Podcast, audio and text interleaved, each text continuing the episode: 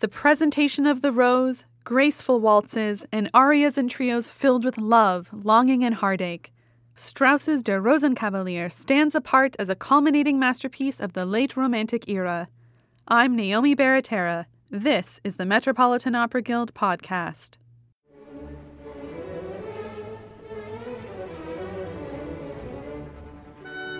The Metropolitan Opera Guild is dedicated to enriching people's lives through an awareness and deeper appreciation of opera.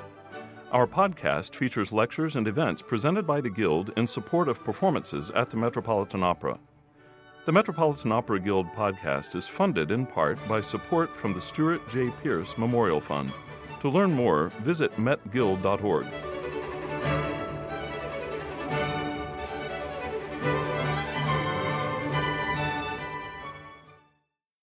Der Rosenkavalier, Richard Strauss's most popular stage work, was first performed in Dresden in 1911 and has come to hold a special place in the repertoire.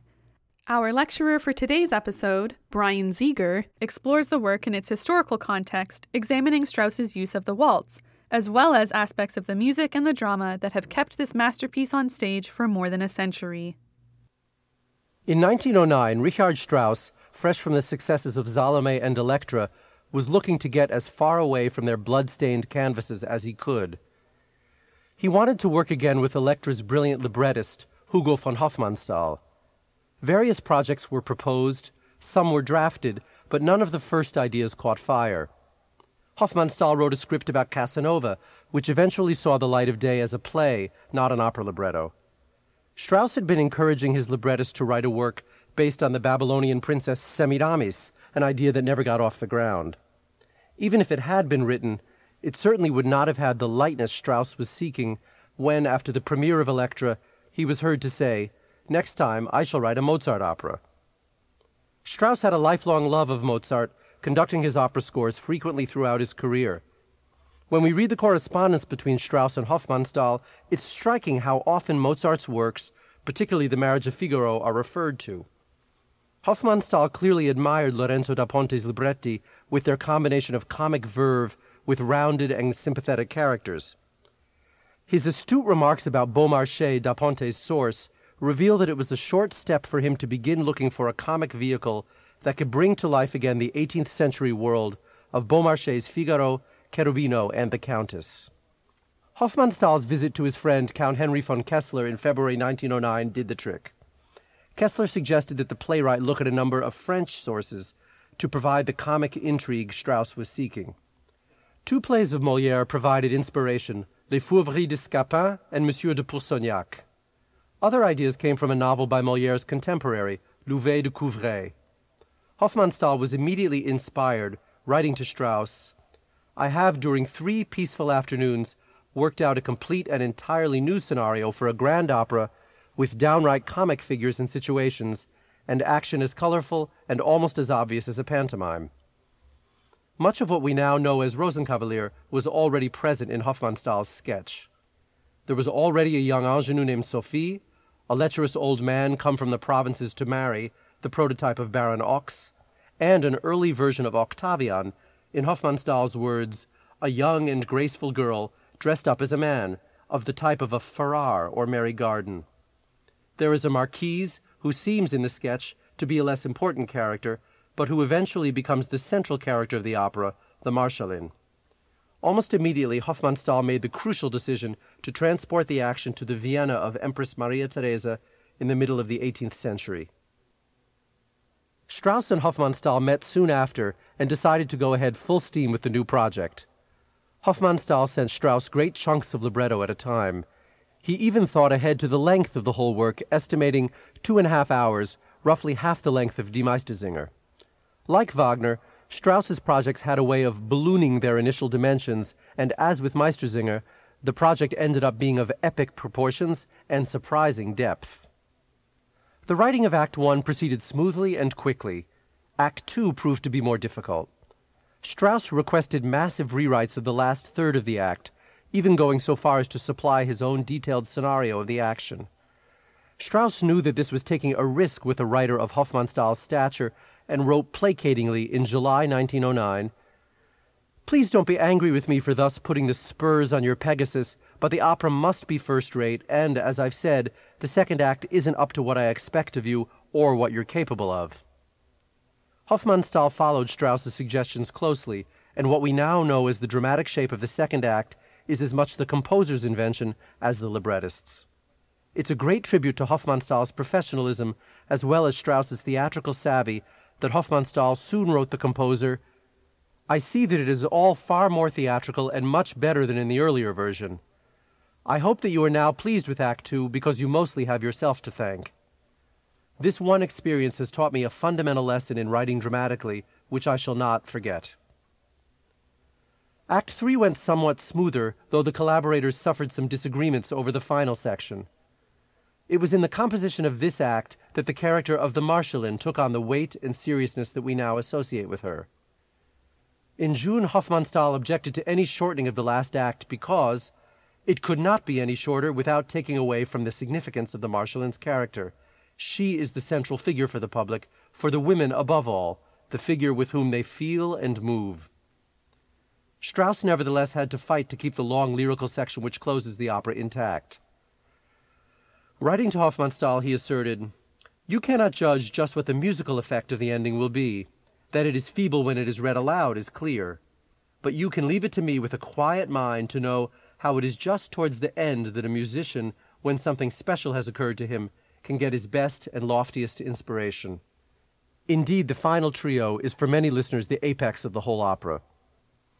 Strauss completed the score in September 1910, an amazingly short period for such a massive work, for Hofmannsthal's estimate of a two and a half hour running time was way under the mark.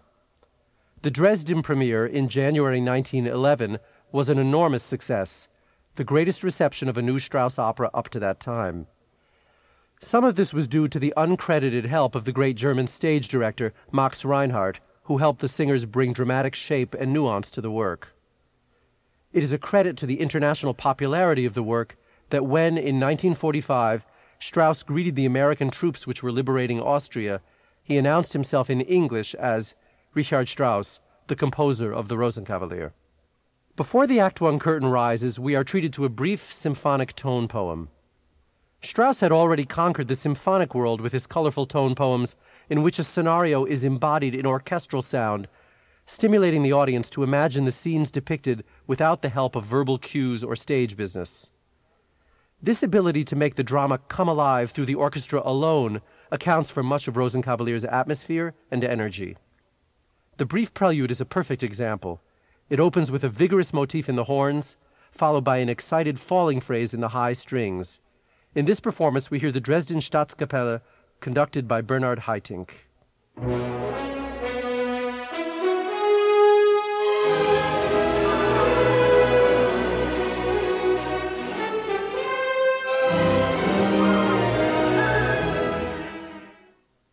The first motif will be associated throughout the work with the Count Octavian, a 17 year old nobleman whom we discover when the curtain rises in the arms of his married lover, the Marschallin. The second motif is one of many which Strauss uses to depict her complex and changing character. Her husband, the Feldmarschall, is on a hunting trip. We soon learn that this is not the first time his excursions have left his wife alone in Vienna. Even though the libretto makes frequent mention of the difference in age between the two lovers, Strauss later wrote that the Marschallin is still a young woman of 32 who has had lovers before and will have them again. Once the passions of the two lovers are exhausted, the music begins to calm down, and the oboe plays another of the lovely motifs that will follow the Marschallin throughout the opera.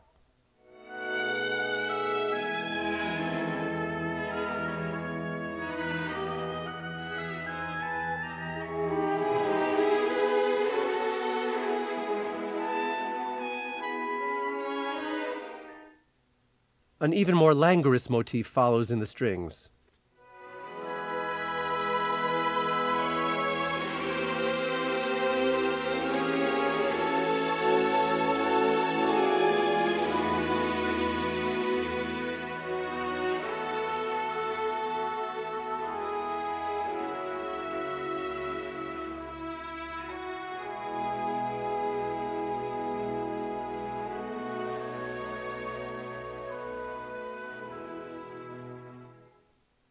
When the curtain rises, we are in the Marschallin's sumptuously appointed bedroom.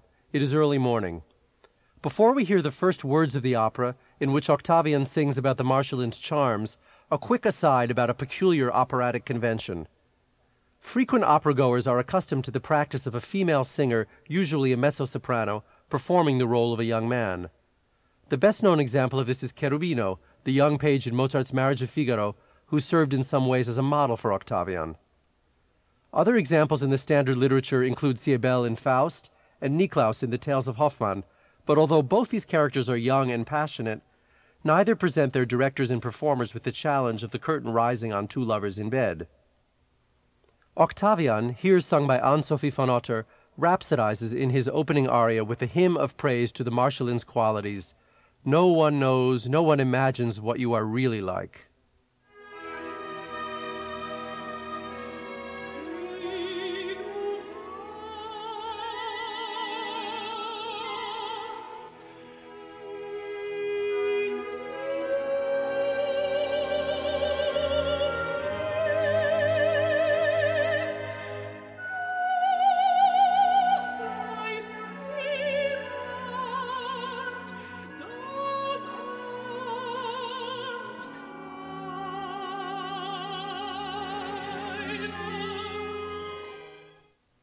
The Marschallin's playful response immediately demonstrates Hofmannsthal's deftness in characterizing the more experienced lover. She asks, Are you complaining about that? Would you wish that many knew me this way? We see at once the great difference in their experience and knowledge of the world. Octavian's ardor eventually ebbs into a more expansive mood, which the Marschallin answers, saying, You are my darling, I love you. Our Marschallin is Kiri Te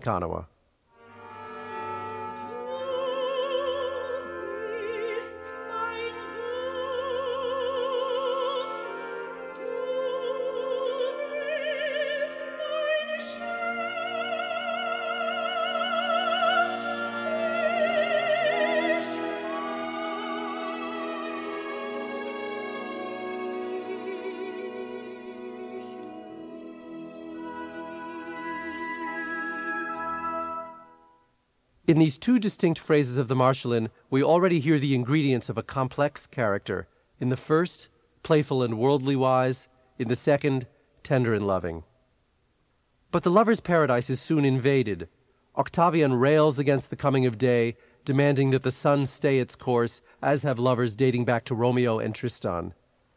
A more banal introduction comes in the form of the Marschallin's servant, Mohammed, a little black page who delivers breakfast and whose sprightly music will furnish a comic ending to the entire opera.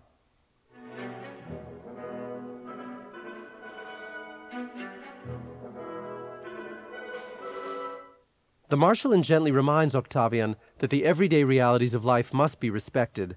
In what would otherwise be a throwaway line, she sings a line that will have great resonance in the course of the opera Jedes Ding hat seine Zeit. Each thing has its own time.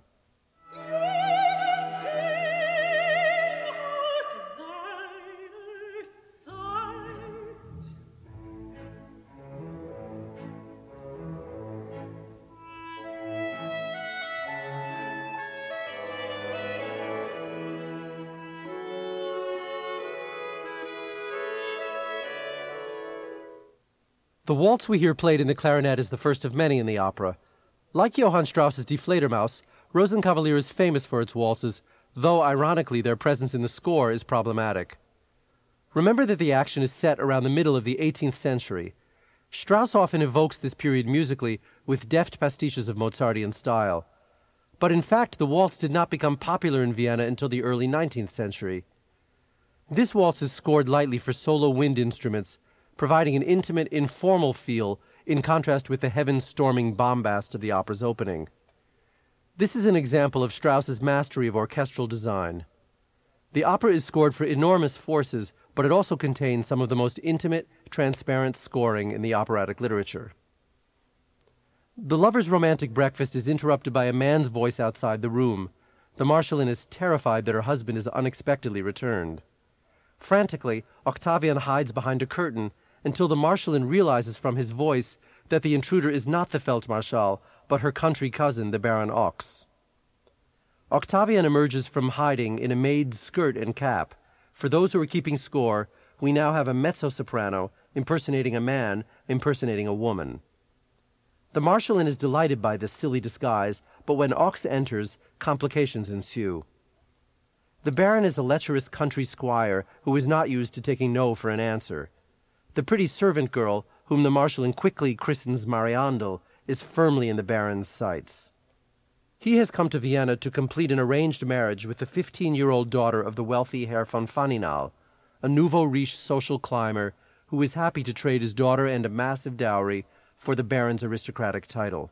We hear a new kind of music when Ochs enters, pompous, self satisfied, and completely confined to the bass register. Our Ochs is Kurt Rydl.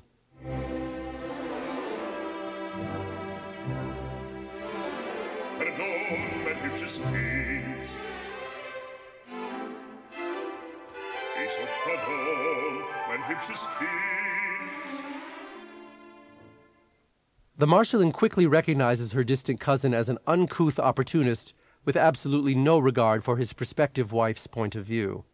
She is the means to a large fortune and no impediment to his pursuit of any servant girl who happens to be handy, as we see from his coarse advances to Octavian disguised as Mariandel. Ochs details his tireless pursuit of country girls in a long aria which combines the appetites of a Falstaff with the numerical excess of Leporello's catalogue aria. The Baron needs the Marschallin's help for an important task.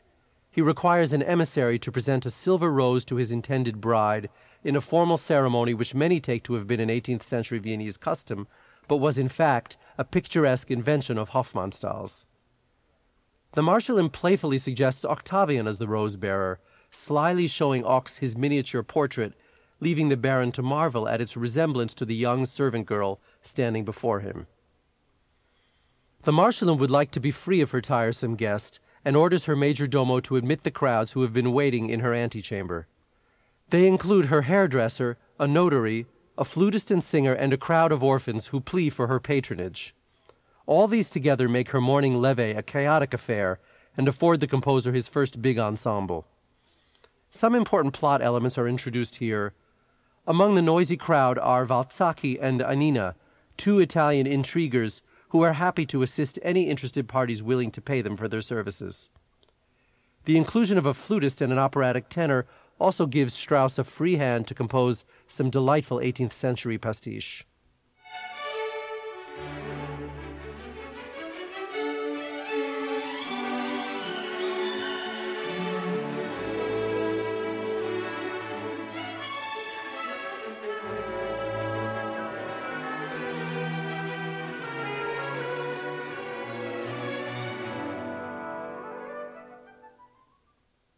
The tenor's aria which follows is a delicious homage to 18th century vocal style, sung in Italian and sporting a virtuoso high C among its charms.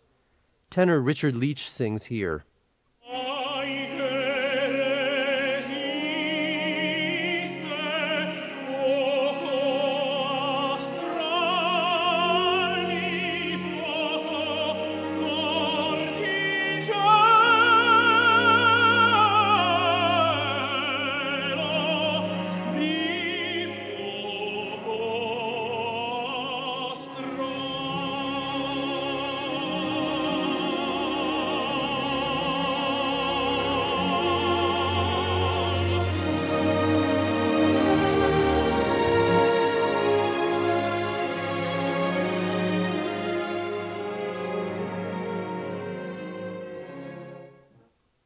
When the tenor repeats his aria a half tone higher, he is accompanied by the aggressive Baron Ochs's haggling with the notary over the terms of his marriage settlement. The Baron demonstrates that his greedy, aggressive nature applies to financial matters as well as his treatment of women. The Marschallin quickly disperses the crowd after a poignant moment in which she accuses her hairdresser of having made her into an old woman. This brief moment of reflection foreshadows her great monologue, which will close Act One, and which is, in many people's view, the highlight of the whole opera. This is the first time that we've seen the Marschallin alone. She is now free to express her disgust over Ochs's exploitation of Faninal's young daughter. Hofmannsthal's adroit sense of psychology leads her from one thought to another. The young Sophie reminds her of herself when she was sent straight from the cloister into a loveless marriage. Her memories of herself as little Resi inspire a charming divertimento for winds, which in its transparency and lightness bring the young woman back to life.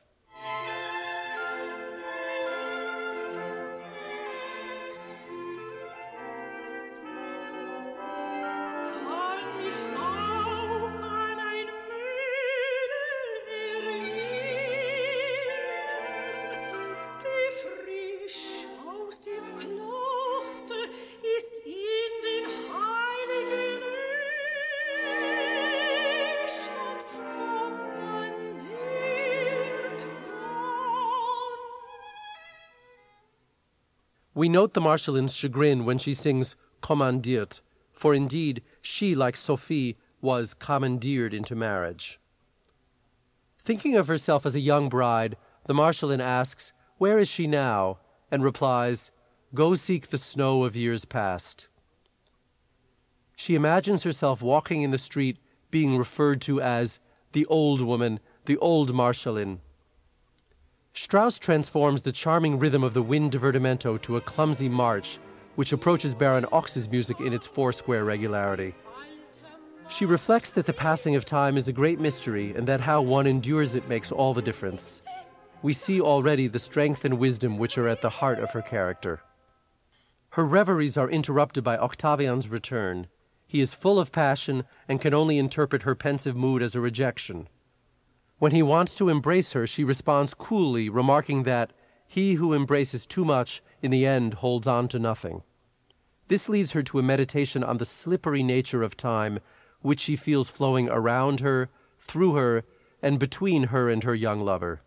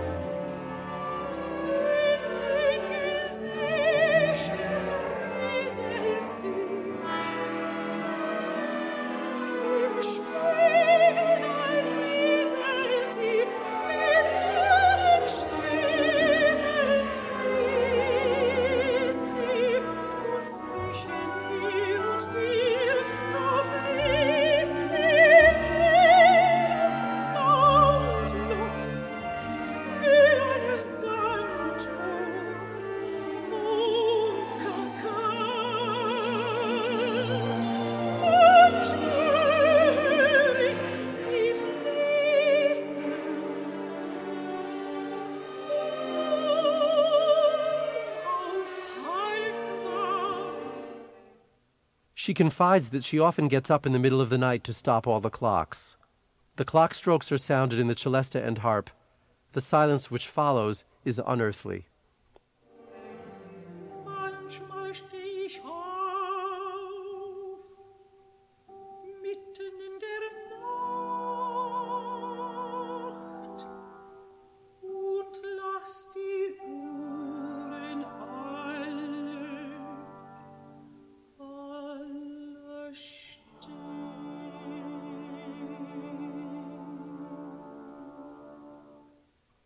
This is the most private moment in the whole opera, a human being alone with her mortality.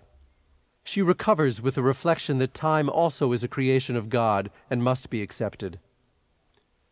From this introspective moment, the scene builds through Octavian's inability to grasp the real heart of what the Marschallin is saying that sooner or later, today or tomorrow, you will leave me for another woman.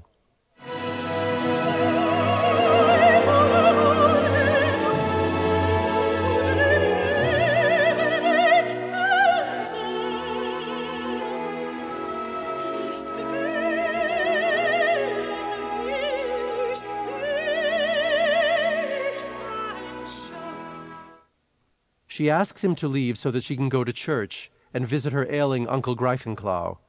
Perhaps later Octavian can join her for a carriage ride. As she tells him about this very ordinary day, the orchestra tells us that this moment is extremely poignant for her. She is seeing her life alone without him, and nostalgia and farewell flood the music.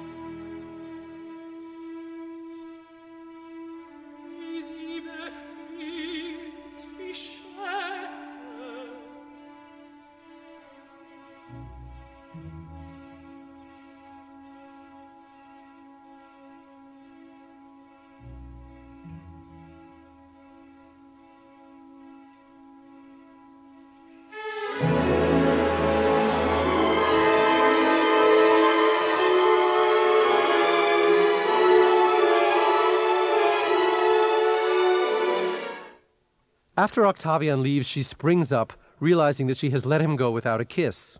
When she inquires of her footman, she is told that he is already out of sight.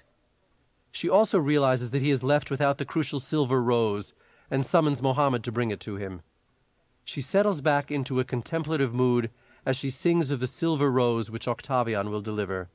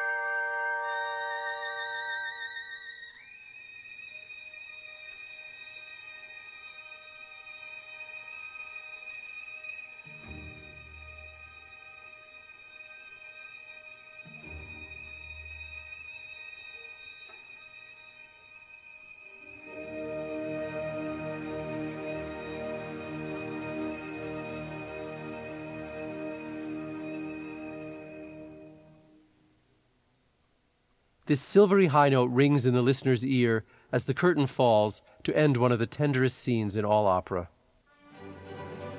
From the most private moment in the opera, we are catapulted into the most public, the chaotic preparations in Faninal's house for the arrival of the Rosenkavalier. This is a good moment to notice the subtle and not so subtle class distinctions that Hofmannsthal is playing with throughout the opera. On one hand, we have the Marschallin, so called because of her husband's military rank, but listed in the score, rather confusingly, as the Princess von Werdenberg. She is a real aristocrat, with the accompanying duties and flocks of servants and hangers on, as we have seen in her Act 1 levee. Octavian is also referred to as Count Rofrano, being the second brother of the current Marquis. Baron Ochs is extremely proud of his own title, promising to deliver to his young bride a lock of the hair of the first Baron Lerchenau, along with a true copy of his pedigree.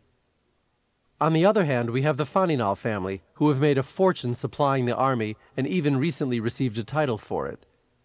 But Baron Ochs soon makes it clear that their great, if recent, wealth is their main attraction, particularly since, as the Baron boorishly points out, the father's health is not good. These class distinctions take on new permutations later on, when Ochs reveals that the servant that is accompanying him is his illegitimate child, and readily jumps to the conclusion that Mariandel's fine features must be due to a similar indiscretion in the Rofrano family. Throughout the entire work, Hofmannsthal ridicules Ochs for his brutish and unwarranted sense of superiority while highlighting the Marschallin's fine sense of fairness. The splendid public rooms of Faninal's palace are decked out for the arrival of the Rose Bearer, who, as the representative of Baron Ochs, is performing a kind of ceremonial initiation into the titled world for the excited and bewildered Sophie. We hear and see the excitement of the occasion through her eyes. Only fifteen, she has just emerged from a cloister and refers to the upcoming ceremony in terms appropriate for a religious rite. In her first words, she sings of her solemn hour of trial. The soprano is Barbara Hendricks.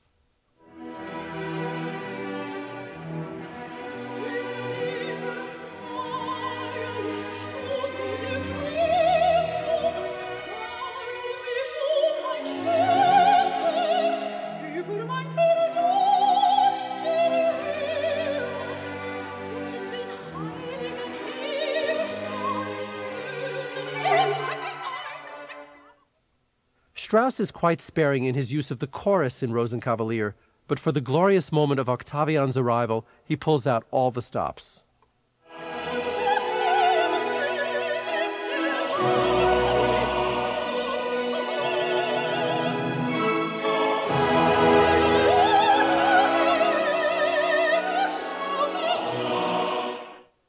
His arrival is heralded by a splendid shift in tonality and a blaze of brass to rival the climaxes in Strauss's Don Juan and Ein Heldenleben.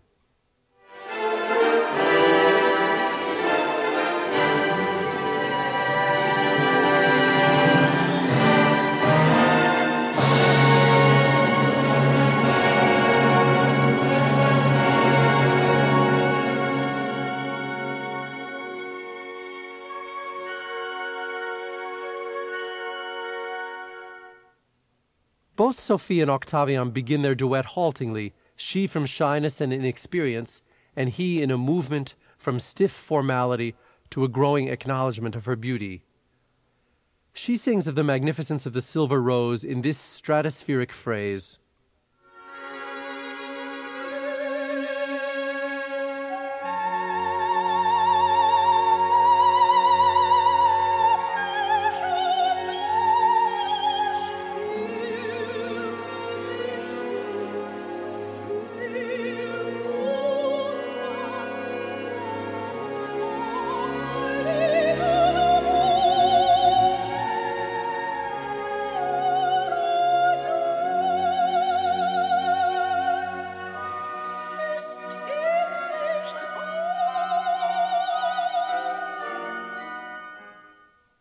This duet is often called the presentation of the rose, and is one of the few excerptable moments in the whole opera, providing a coloratura soprano and a high mezzo with a glorious opportunity to blend their voices.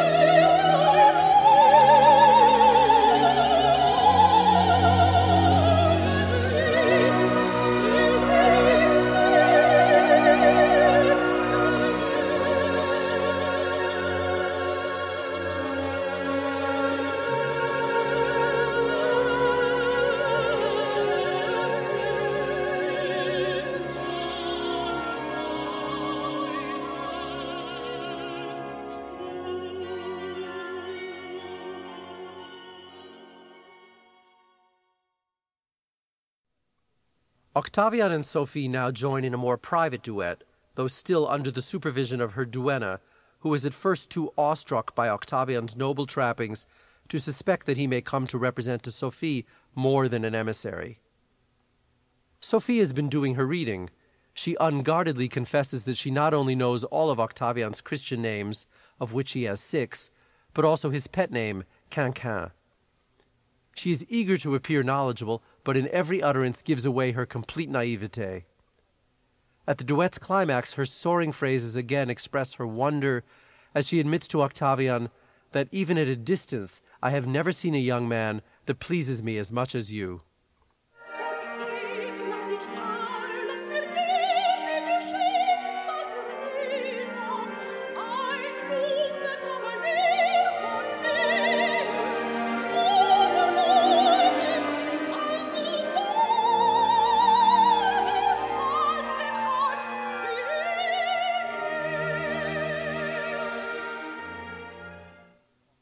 Her first meeting with Ochs certainly brings her back to earth. She asks, Does he think he is a horse dealer who has bought me? At the same time that he is driving a hard bargain with Faninal for the marriage contract, he misses no opportunity to fondle the maids and brag about his sexual exploits. Here's a little sample of the many pages of music which accompany Ochs's machinations.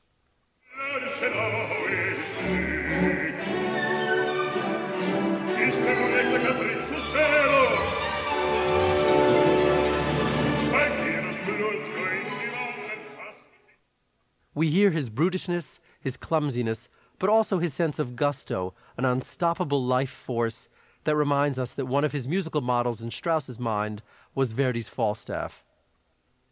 If we couldn't have even this limited appreciation of Ochs, the drama would be too one sided. Productions which portray him as a total monster risk a kind of melodrama which the elegant Hofmannsthal could not have intended. For in fact, Strauss is about to lavish the best known melody in the whole opera on the boorish baron.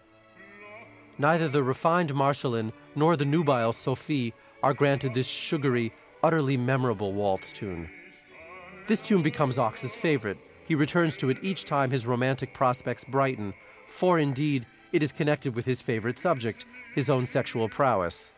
He sings, With me no room is too small, no night is too long. It's ironic that this marvelous tune to which Strauss gave pride of place when many years later he arranged Rosenkavalier as an orchestral suite is actually cribbed from a real Viennese waltz by Johann Strauss called Dynamiden. Throughout his entire career, Strauss borrowed freely from himself and sometimes from others, but his peerless technique was such that each borrowing seems to belong exactly in its new location. When the Baron briefly leaves the stage with Faninal to attend to the necessary paperwork, Octavian and Sophie hastily declare their love for one another. They are briefly afforded a moment of privacy because the Baron's drunken servants have been raising hell. In the introduction to their next duet, we again hear Strauss's deft orchestral lyricism setting the stage for the singing voice.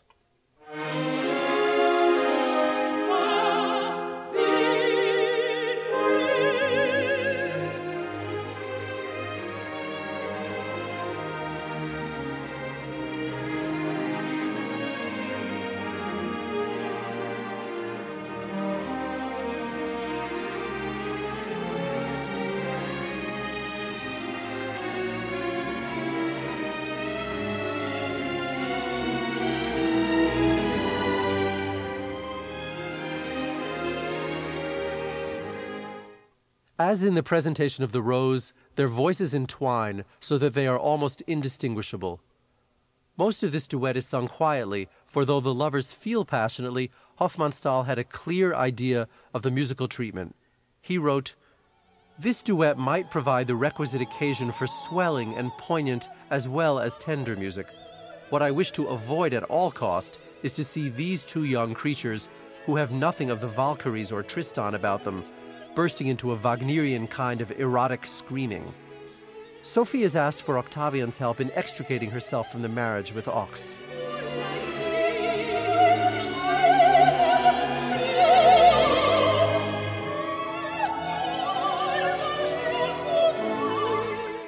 Their rapture is interrupted by Annina and Valzacchi, who have been creeping up on them and reveal their embarrassing embrace to everyone. Again, we are immediately hurtled from fairy tale romance to a masculine world where Ochs congratulates Octavian, You may be only seventeen, but you know how to take advantage of a situation. Octavian is outraged by Ochs's assumptions and tries to explain to the thick headed fiancé that as far as Sophie is concerned, the marriage is off. Tensions mount and lead to Octavian accidentally wounding the Baron in the arm. All hell breaks loose, and we quickly learn that though the Baron talks a good game, he goes weak kneed at the sight of blood flowing, particularly his own.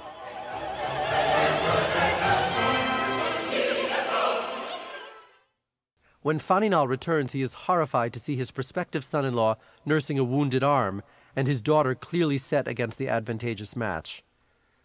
Following the raucous music of the duel, Faninal's slow burn provides the low point which a fine comedian can use to build himself up into a lather of indignation.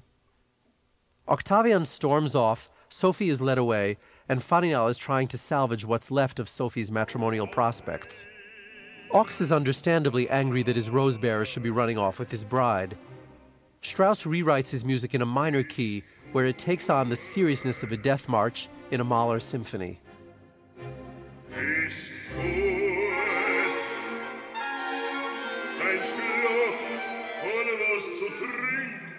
His spirits are quickly revived when Annina returns with a message from Mariandel promising an assignation the very next night. Of course, this is the beginning of Octavian's revenge, but Ochs is no more aware of this than Falstaff is when he receives the message from Dame Quickly that his love letters have been answered. Like Falstaff, the Baron's self satisfied fantasies are wonderfully comic. Late in his life, Strauss took pains to emphasize the Baron's positive characteristics, clearly in reaction to some of the more grotesque portrayals of the provincial Baron. The composer writes, most basses have presented him as a disgusting, vulgar monster with a repellent mask and proletarian manners. This is quite wrong. Ochs must be a rustic beau of thirty-five, who is, after all, a member of the gentry, if somewhat countrified. He is at heart a cad, but outwardly still so presentable that Faninal does not refuse him at first sight. As we know, pride goes before a fall. In the midst of his triumph, the stingy Baron has neglected to tip Annina for her services as a go between. Hofmannsthal is wickedly setting the Baron's traps in his neglect of this seemingly unimportant ambassador, for she will be part of his undoing in the next act. Act 1 ended with the philosophical musings of the Marschallin. Act 2 ends with Ochs's tipsy ruminations and a last reprise of the catchy waltz, which may speak to us of Viennese elegance, but to the Baron sings the siren song of a last prenuptial fling.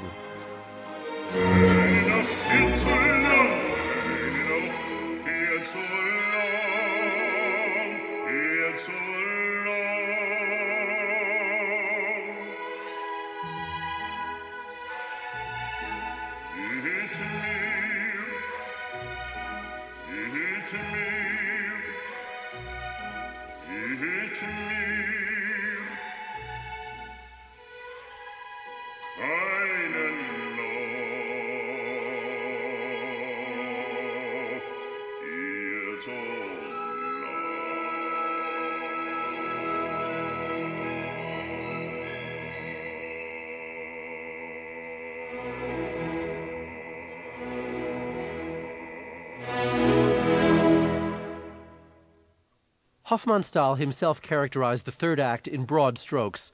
It's a little spicy to begin with, then broadly comic, only to end on a note of tenderness. Not many librettists and composers could pull off this diverse mixture. The musical glue which holds everything together is the waltz. After the frantic orchestral gallop which opens the act, we are treated to a seemingly endless succession of waltzes which never flag in melodic interest. Even the time suspending trio, which provides the lyric apex of the whole opera, is a slowed down version of a waltz heard earlier in the act, though in Strauss's virtuosic transformation it is hardly recognizable as such. The scene is set for the Baron's final comeuppance. As in the last act of Verdi's Falstaff, the culprit is lured to a secret rendezvous in the hopes of finally attaining his erotic goals. Sometimes we feel some sympathy for the old fool as we do for Shakespeare's Malvolio because of the severity of his punishment. With Falstaff, we end up laughing with him because of his priceless ability to laugh at himself. Let's see how Baron Ochs fares. Act 3 begins with a whirlwind orchestral introduction in which the trap is laid. Ochs has hired a shabby inn for the scene of his tryst. In an elaborately detailed pantomime, Octavian enters, adopts his Mariandel costume, and hurries out. The orchestra is directed to play vivace possibile as fast as possible, and indeed, this furiously difficult music separates the great orchestras and conductors from the merely competent. Amid the flurry of triplets, we clearly hear Octavian's motive, which began the opera. During this brief prelude, we see that the conspirators, including Annina and Valzacchi, have booby trapped the room with phony picture frames and false windows, so that at crucial moments in his wooing of Mariandel, the Baron will be scared out of his wits by sudden apparitions. When the Baron enters with Mariandel on his arm, he immediately objects to too many candles being lit and an unnecessary hired band to provide a lover's serenade. Apparently, chambermaids don't warrant that kind of expense. Of course, the deck is already loaded, since the main trick that Octavian has up his sleeve is the mere fact of his own cross dressing. The same pretty face which attracts the Baron to Mariandel strikes terror into his heart when it appears to be Octavian's face, for after all, this is the same hot blooded youth who wounded the Baron's arm just the day before. The attempted seduction begins. First, Mariandel refuses his offers of wine to a tune which we'll soon hear in a very different form. As Mariandel, the mezzo soprano is required to find a voice to suggest a young man imitating a young woman. She also must speak with a thick working class patois, which Hofmannsthal has transcribed. This also gives singers a field day by allowing them to bend the notes and to adopt a mixture of speech and singing which bears little resemblance to what Strauss put on the printed page. Anne Sofie von Otter manages to create a vivid Mariandel partly because she honors Strauss's writing and manages to use his chromatic vocabulary and distinctive phrasing in service of the character. Mariandel uses the excuse of her drunkenness to become maudlin, thus completely defeating the Baron's attempts to get her into bed. She sings, Time passes by, the wind blows, and soon we will vanish. We're only human. No one will weep for you or me.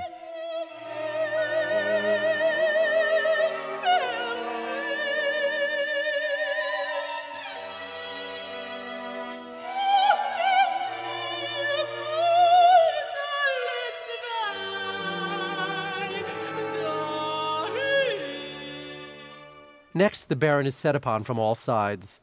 Faces leer out of picture frames, ghosts loom up from the floor, and Annina enters in disguise, accusing Ochs of having deserted her and her children. His dispossessed children clamor, the waiters demand payment, and Ochs very unwisely calls for the police. Under the police officer's stern questioning, Ochs makes the guilty man's mistake. He tumbles over himself with lies, identifying Mariandel as Fräulein Faninal, just at the moment the real Faninal enters in a fury. It seems that no one can straighten out the mess until the Deus ex machina appears in the person of the Marschallin.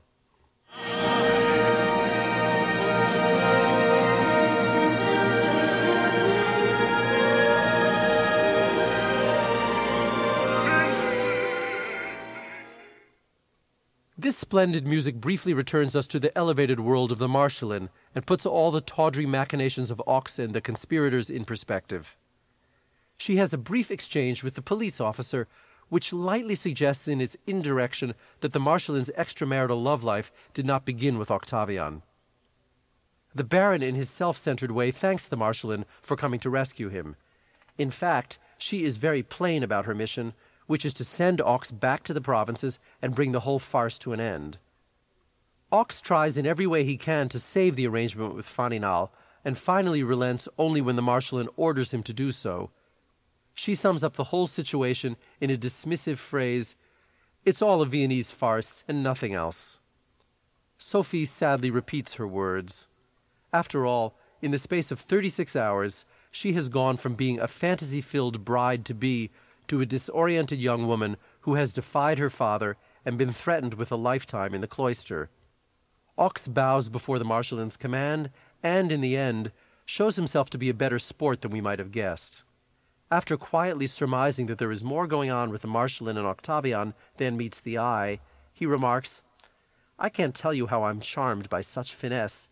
I find the whole affair delicious. Strauss was right in his assessment.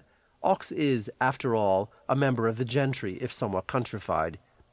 He departs, taking with him a throng of conspirators and angry unpaid servants. The stage is set for the opera's denouement. It suddenly seems very quiet, the hushed atmosphere shot through with unspoken tension. Octavian tentatively approaches Sophie, asking, Have you no friendly word for me? Sophie answers with nervous chatter. She understands that she is out of her depth. Again, as with Ochs, the Marschallin has to intervene to set matters straight. She recalls the tune and the words she used in her duet with Octavian in the first act when she foretold, Today or tomorrow you will leave me for another woman.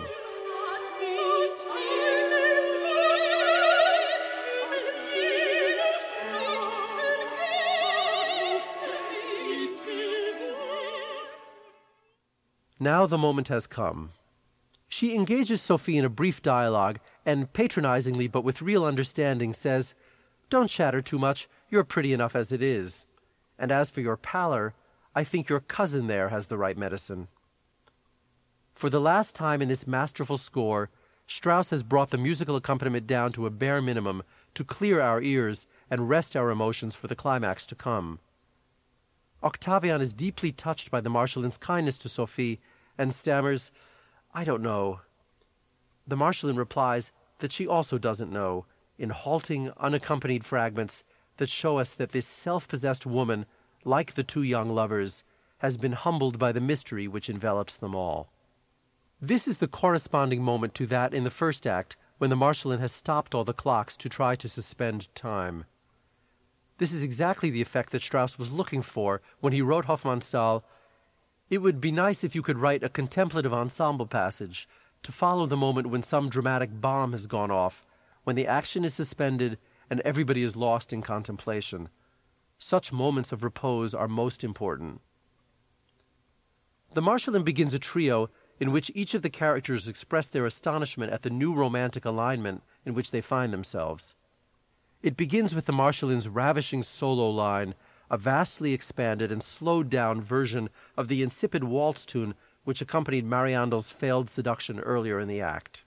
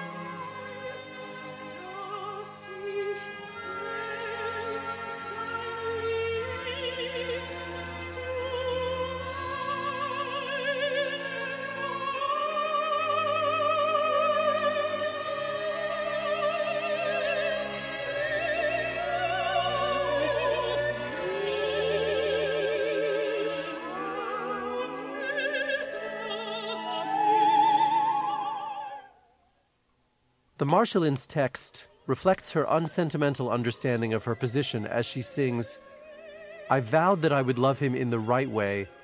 The boy stands there and I here, while that girl will bring him such happiness as men are capable of understanding. Octavian sings of his bewilderment and newfound love for Sophie, while she experiences a mixture of reverence for the Marschallin along with the interesting insight I sense that as she gives him to me, she is also taking something away from me. The voices continue to blend and make their way from key to key as if exploring new emotional worlds with each change of tonality.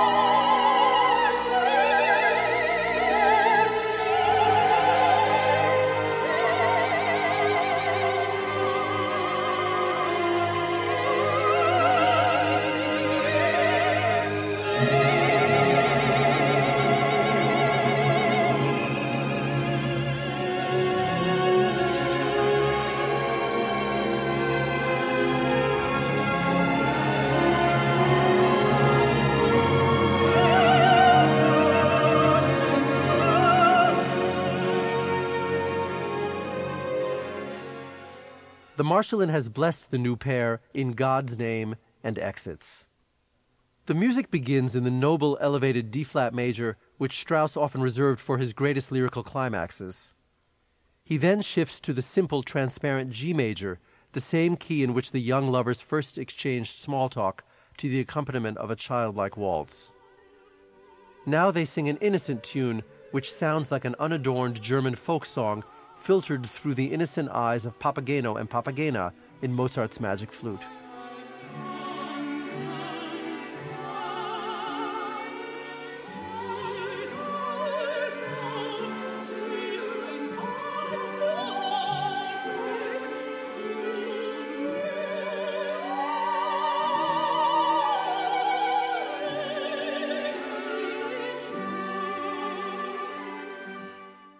Hofmannsthal supplies a happy ending even for Faninal. The Marschallin has offered him a ride in her carriage, a social honor which more than makes up for the loss of Ochs as a son-in-law. Gazing at the two lovers, Faninal remarks to the Marschallin, the young will be young, and in a celebrated moment of the opera, she replies wistfully, ya ya, after which she and Faninal exit.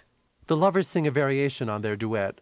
They kiss, and the distracted Sophie drops her handkerchief just before she and Octavian run off, arm in arm. Rather than ending the opera lyrically, Hofmannsthal has devised a comic bit of pantomime to end the piece on a lighter note. After the lovers have left, Mohammed, the Marschallin's tiny servant, scampers back in to retrieve the handkerchief. Finding it, he dashes off in triumph.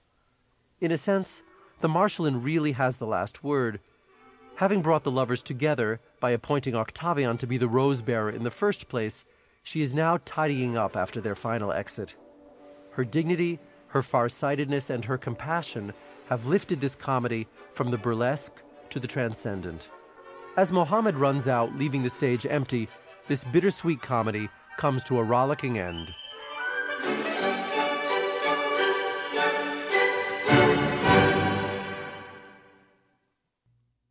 That was Bryan Ziegert in a Talking About Opera lecture discussing Der Rosenkavalier. The Met's live in HD broadcast of Strauss's masterpiece is coming up on May 13, 2017. It features a beautiful new production by Robert Carsen and the much anticipated performances of Renee Fleming singing the Marschallin and Elina Garanca singing Octavian. It is a performance not to be missed, so look at your local listings for a movie theater hosting the broadcast in your area, or come see it live at the Met. Visit metopera.org. I'm Naomi Baratera. Thank you so much for listening.